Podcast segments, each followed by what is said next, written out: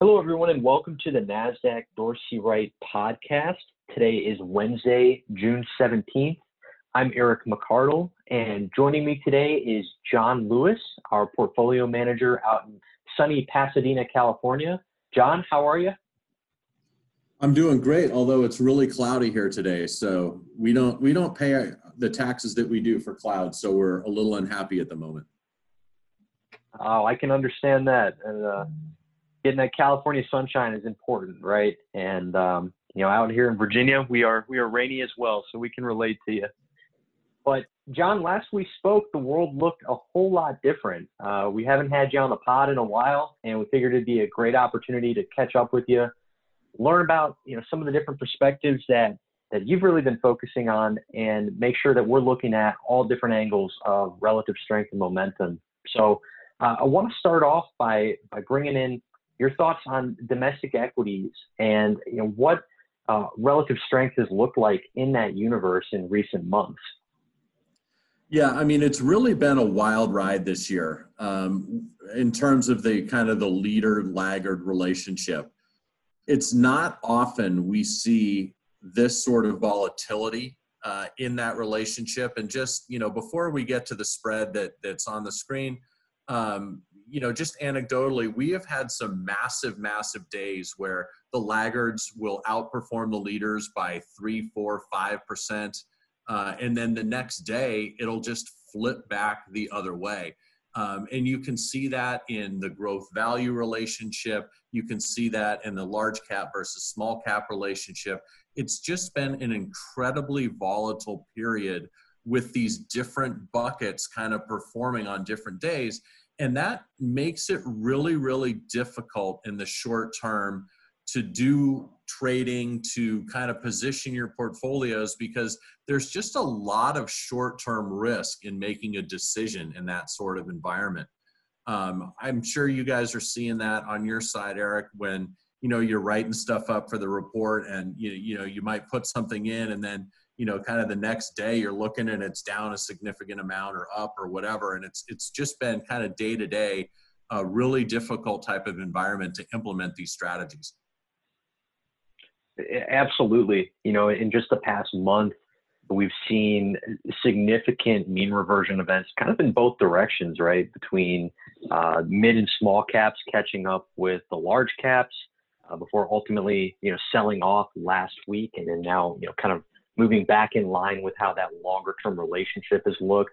Um, but outside the the size categories, same thing on the style front, right? We've seen value focused uh, equity positions, uh, formerly really known as the, the, the, laggards, right? And we could say that uh, they have reclaimed that laggard title on a long term basis. But over the last, you know, 30, 45 days, a lot of these laggard groups and sectors have been pure uh, RS leaders on a near term basis. So uh, I, I, can attest to that point, John. We, we have had a lot of rotation in this near term, and it's been it's been difficult, right? It, it's been a hard thing to be tactical in this environment, and I think that it's important to you know keep in mind as an investor here number one what your time horizon is right if you're trading or, or playing these positions on a week to week or month to month basis um, and then acting accordingly um, but also keeping in mind that we've had long-term leadership, such as large cap growth, really maintain dominance uh, leading up to the market environment that we've experienced, and then coming out the other end still as a long-term leader.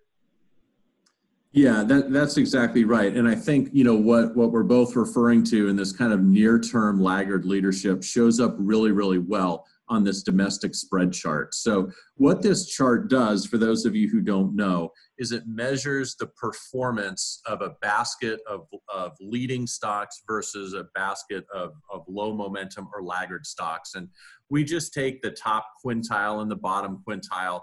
Uh, and compare them each compare their performance each day and kind of link that together over time and when the spread rises that's a good environment for momentum. The leaders are outperforming the laggards. And we're not saying that one is uh, going up and the other is going down. We're just saying on a relative basis, um, the leaders are doing better than the laggards. So they could both be going down, they could both be going up. But what you want to see is that spread rising. And over long periods of time, it does rise.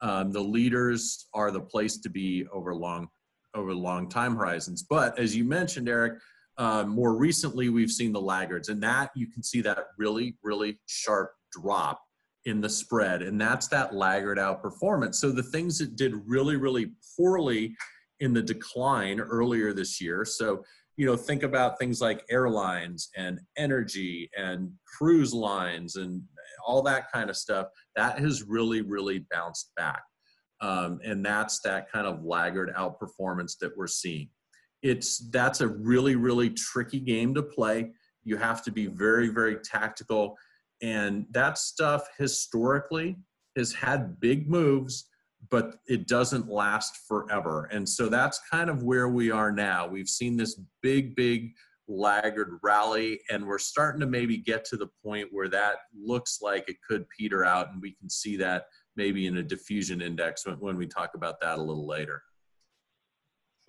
Now, John, I want to come back to one of the specific areas in the market that you mentioned, energy, here in a moment. But before we go to that, um, I, I, do have a question for you and want to get your insights on this.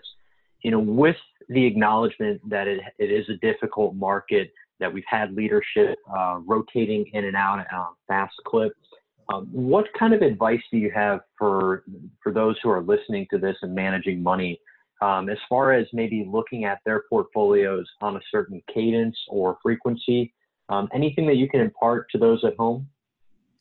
Yeah, that's a great question. So um, you know, for those out there who are listening that know anything about what we do here, you know, we tend to be very, very systematic and model driven uh, with all of our strategies. And so they do kind of have examination periods or rebalance frequencies. And we tend to set those up, um, the rules set up in order to kind of manage those more effectively. So, I mean, we have stuff that, that um, will look at things on a weekly basis. Some stuff is quarterly. So I think the how frequently you examine it isn't as important as kind of how you set your rule set up to manage that frequency.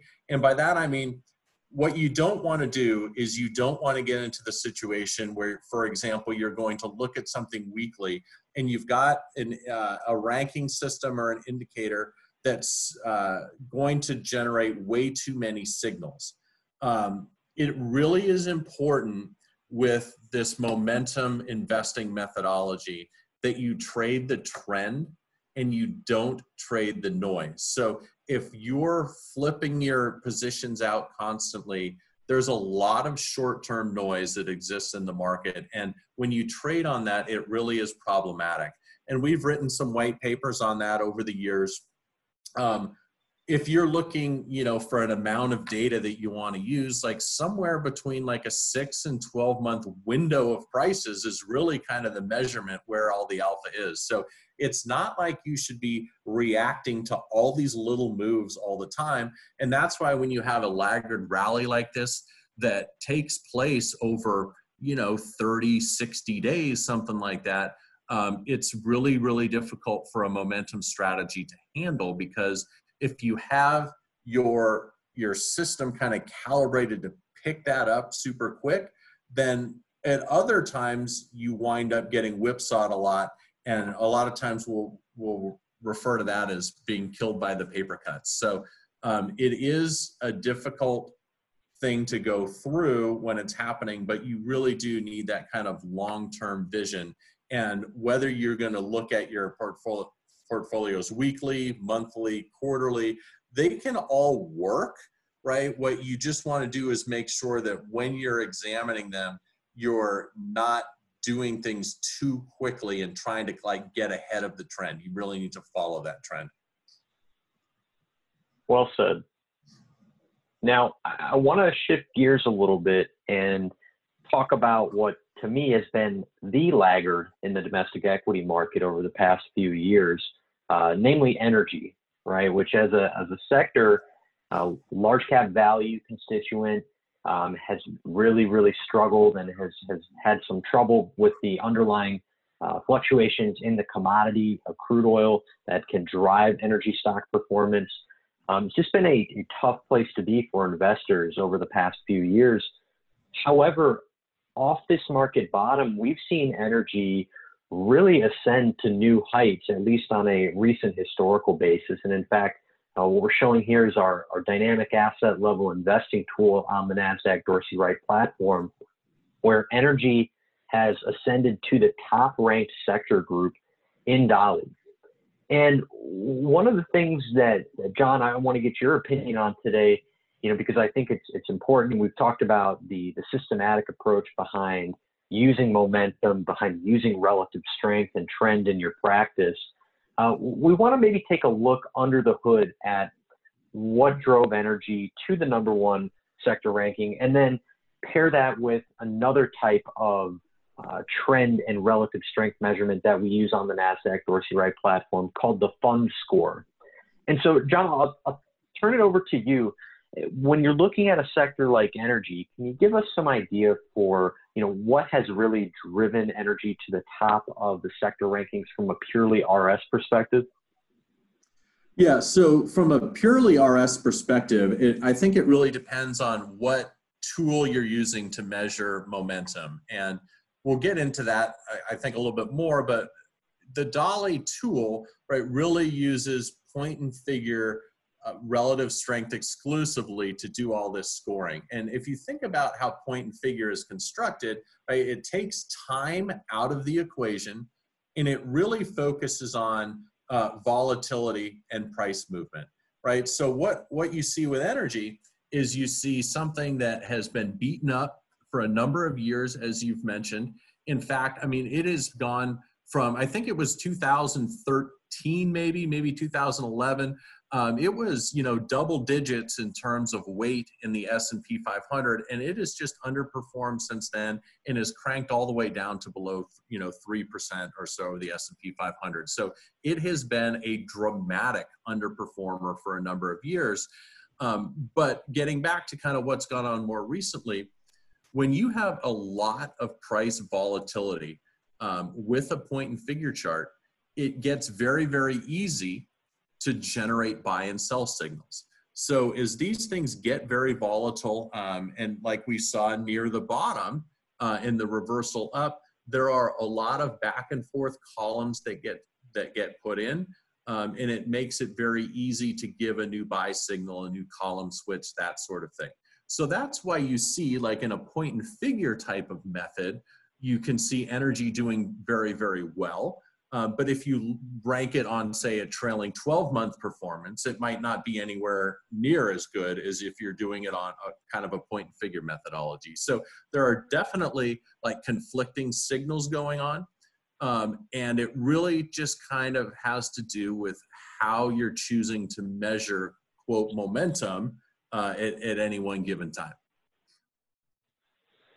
Great. And for those of you who are, are tuning in, we do have a YouTube version of this podcast uh, in which we're showing a chart, uh, relative strength between the Energy Select Spider ETF and the S&P 500 index on a 3.25 RS scale.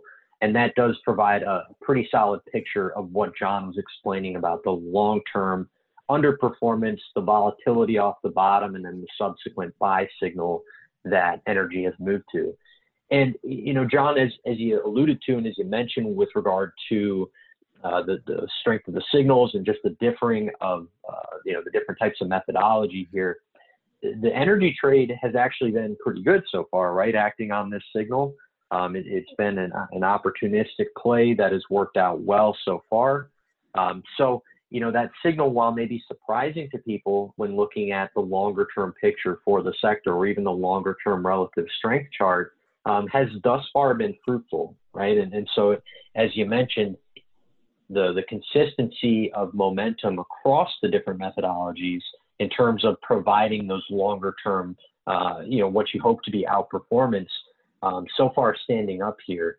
But the, the contrasting example that, that we have and we get a lot of questions on internally are the fund score method, which is a, a different way of looking at relative strength and, and ultimately trend on the NASDAQ Dorsey Wright platform. And for those of you at home, uh, that fund score is ranging from zero to six, with a six being the best. Three or better is acceptable, and four or better is considered optimal. And we assign this score to every ETF and mutual fund on the NASDAQ Dorsey Wright platform. Um, and they update daily, even if by a, a, very slight margin, right? It's a very dynamic reading, whereas uh, a relative strength signal, as we looked at before, a buy or a sell, is a little more static, right? We're really just focused on that confirmation of strength or weakness to determine where we ultimately want to allocate capital. But in the fund score, John, we look at XLE, we see a score of 2.10. And now, you know, as, as I mentioned before, that's below the 3.0 optimal fund score. Um, but we've seen a really sharp and robust move off the bottom. Notice that positive score direction of 1.97. So nearly all of the score component has been attributed in the last six months of price movement. Um, and when we look at the chart for, for XLE and we, we zoom in a little bit more on the, the recent chart action, we see multiple uh, consecutive buy signals off the bottom, some consolidation in, in the, the interim as far as you know, May and June goes. Um, but overall, we have a, a, nice secondary trend that has formed on this chart. And so, again, conferring back to the pure RS view of DALI, uh, this opportunistic play has been has been a good one, right? And so, it, we we think it's important just to be transparent with you all at home regarding the different types of momentum, the different types of readings that that we can uh, come to on the site and on the platform, and just saying that most of the time they're going to match up, and most of the time they're going to get you where you need to be. Um, but in some cases, you will have a little bit of a different reading. So um, just worth keeping in mind, right? We're looking at the trend component with that fund score, um, as well as relative strength and pure relative strength. So good stuff, John. So, I, am glad. Yeah, yeah, yeah let, me, let me just add a little a little bit to that because I think it's important that that people know kind of from a macro view, um, you know, what we're talking about when when we talk about like different ways to measure relative strength and momentum and that i think people get confused by that a lot of times. And i think if we can put it into context it's it's no different than when you're looking at value um, and value measures for certain stocks. There's different ways to do it and those don't always line up either. You can have a stock that is very uh, that scores very well on a price to sales basis but does not score well on a price to book basis. You could have, you know, something scores well on price earnings, but does not score well on price to cash flow. So there are different ways that people measure value. Um, there are not any right or wrong ways to do it. It's just different ways to look at things. The same is true for momentum, right? There are different ways to measure it, whether it's a pure point and figure method whether it's like a fund score type of method, whether you're just using a, a, price window, whether you're putting moving averages on it, all of these things work over time. Um, again, we have white papers on that too, where, where we test a number of different types of, of methods and uh, you know price windows and things like that. Some historically work better than others. Um, we have no idea whether that will hold true in the future. We believe it will, um, but you know, maybe 12 months test best, and maybe nine months works uh, better going forward. But what we do know is that this idea of buying and holding strong stocks is ultimately what drives the portfolio. And it's less about the individual names and more about the method, about cutting the losers out and reallocating those funds to the winners in a very systematic and disciplined basis right? And when you think about what we're trying to do with momentum, ultimately we're trying to capture big multi year moves, whether it be in sectors, whether it be in individual stocks. I know if you read the daily equity report, um, I think it was yesterday where you guys put in Danaher, which has been on a buy signal forever. Um, those are the types of things that you want to find. And the reality is, you make most of your money in these strategies off a small number of the trades, kind of the 80 20 rule.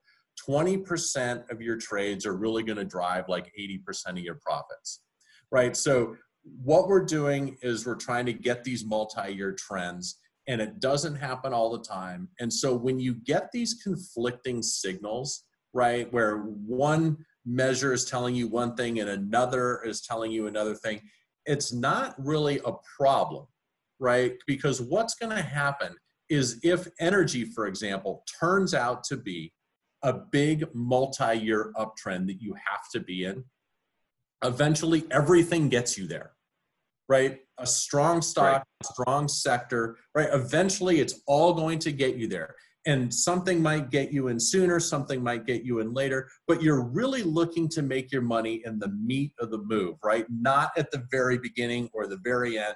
And you might get conflict, conflicting signals, but let's face it, a strong stock is a strong stock no matter how you measure it, right? And those are those kind of like 20 percenters where you make all your gains. Everything is going to align. Um, so the advice I would have when you get these conflicting signals is, you know, go with kind of how you've set your process up and just follow it. And if something is lagging, right, it'll eventually get you there if it really is that strong.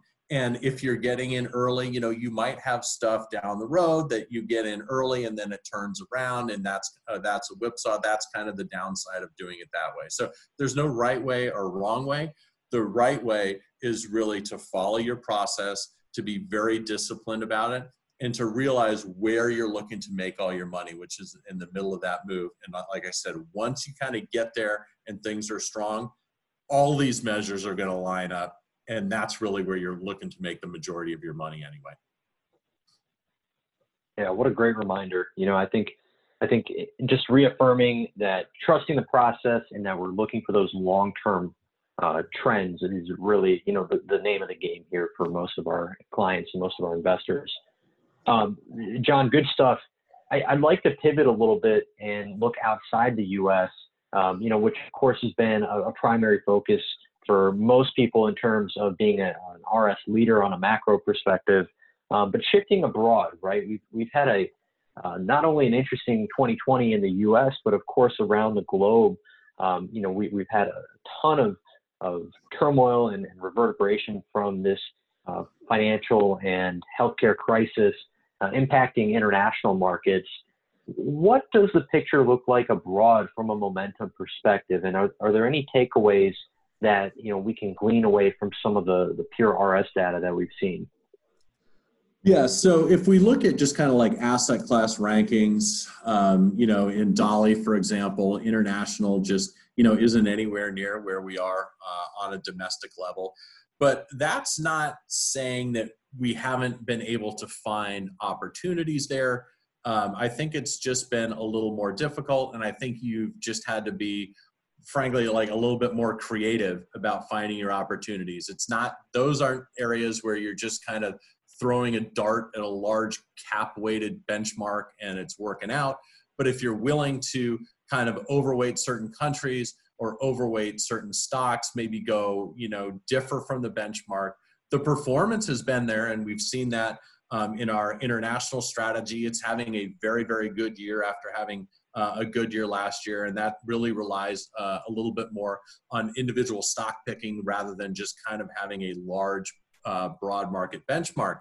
Um, and we can see that if we look at the spreads um, we also have those um, on an international basis. And if you look at the developed spread and the emerging spread, um, they look somewhat similar to the U.S.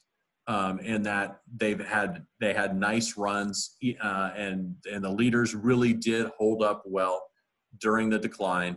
And over the last you know month, two months, we've seen a big laggard rally there. Now the biggest difference between the two spreads is the emerging spread has been much, much stronger than the developed spread, uh, which is interesting, just meaning that the dispersion between the leaders and the laggards on the emerging market side has been much more pronounced. Um, and we've seen kind of a much better trend uh, leading up into this laggard rally on the emerging side. So um, while things aren't ranked as highly from an asset class perspective, um, in international, we're finding that there are good opportunities there. Um, if you're willing to have a lot of active share in the portfolio, which just means if you're willing to differentiate from the benchmark and and look around for some opportunities, they're definitely there.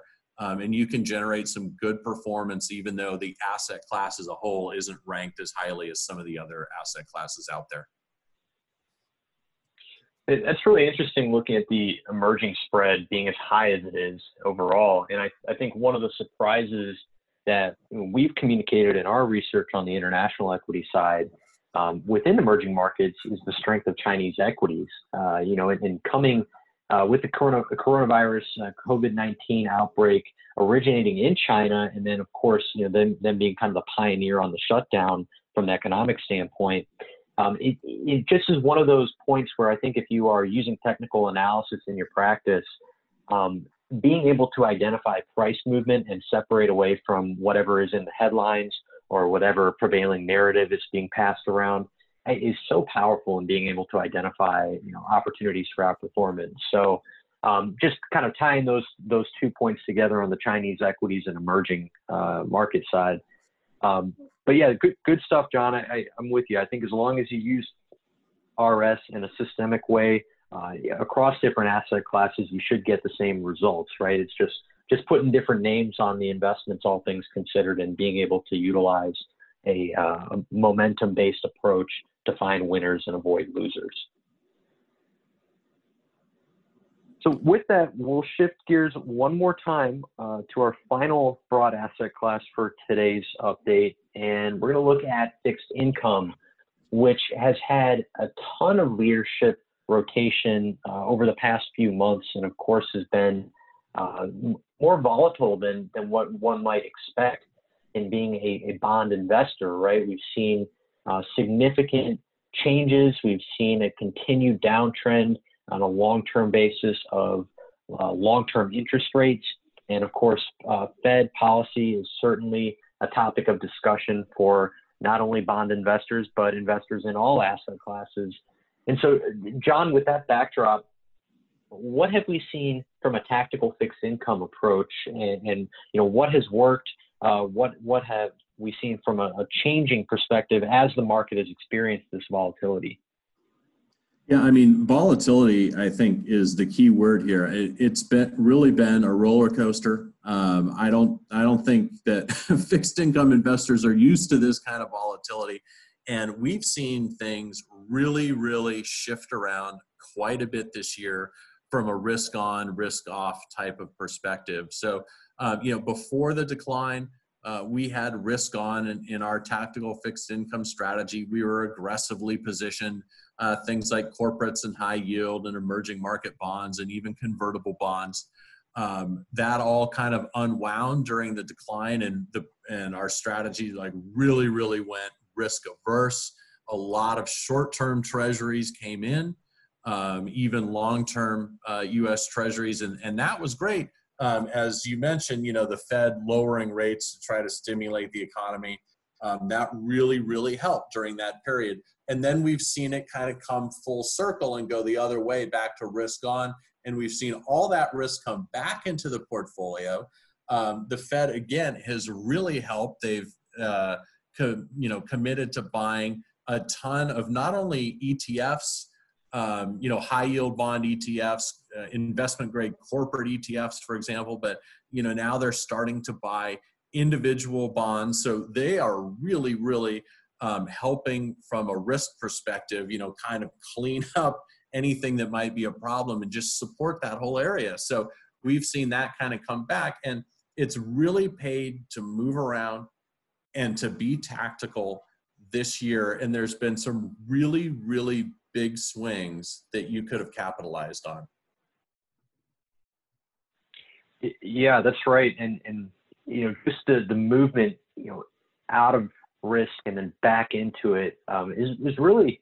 I think that would be a difficult thing to manage in any environment, you know, but but to do so without relative strength and to do so without the the tools that we provide on the platform, um, I I know I would certainly be flying blind here. So uh, when we look at the, the DALI rankings that are up on the screen once more, within fixed income, as you mentioned, John, we see those, those riskier uh, credit-based assets that have moved back to the top of the DALI rankings, including preferreds and convertibles. high yield debt, and then U.S. corporate and the third ranked overall uh, sub asset class spot. Um, but as you mentioned, John, with the volatility that we've seen in, in fixed income and you know notably in, in, a tactical fixed income strategy that has had to to reshift and, and figure out you know where it needs to be from a, risk and reward standpoint as the market has changed. Uh, one observation that we've been, been pointing out is just the strength of core bonds in general and how they've held up extremely well. And so, you know, from a management perspective and from an asset allocation perspective, we think it's worth the reminder that pairing a tactical strategy with a core bond strategy uh, is really a great way to to maintain exposure to the asset class, right? Because in times where you need to be a little bit more risk on, and, and when you're you can afford to be a little bit more risk on, you want the ability to do that. However, the core bond exposure gives you something more akin to what you might expect of traditional bond exposure um, in that you might get a little bit less volatility when the market draws down.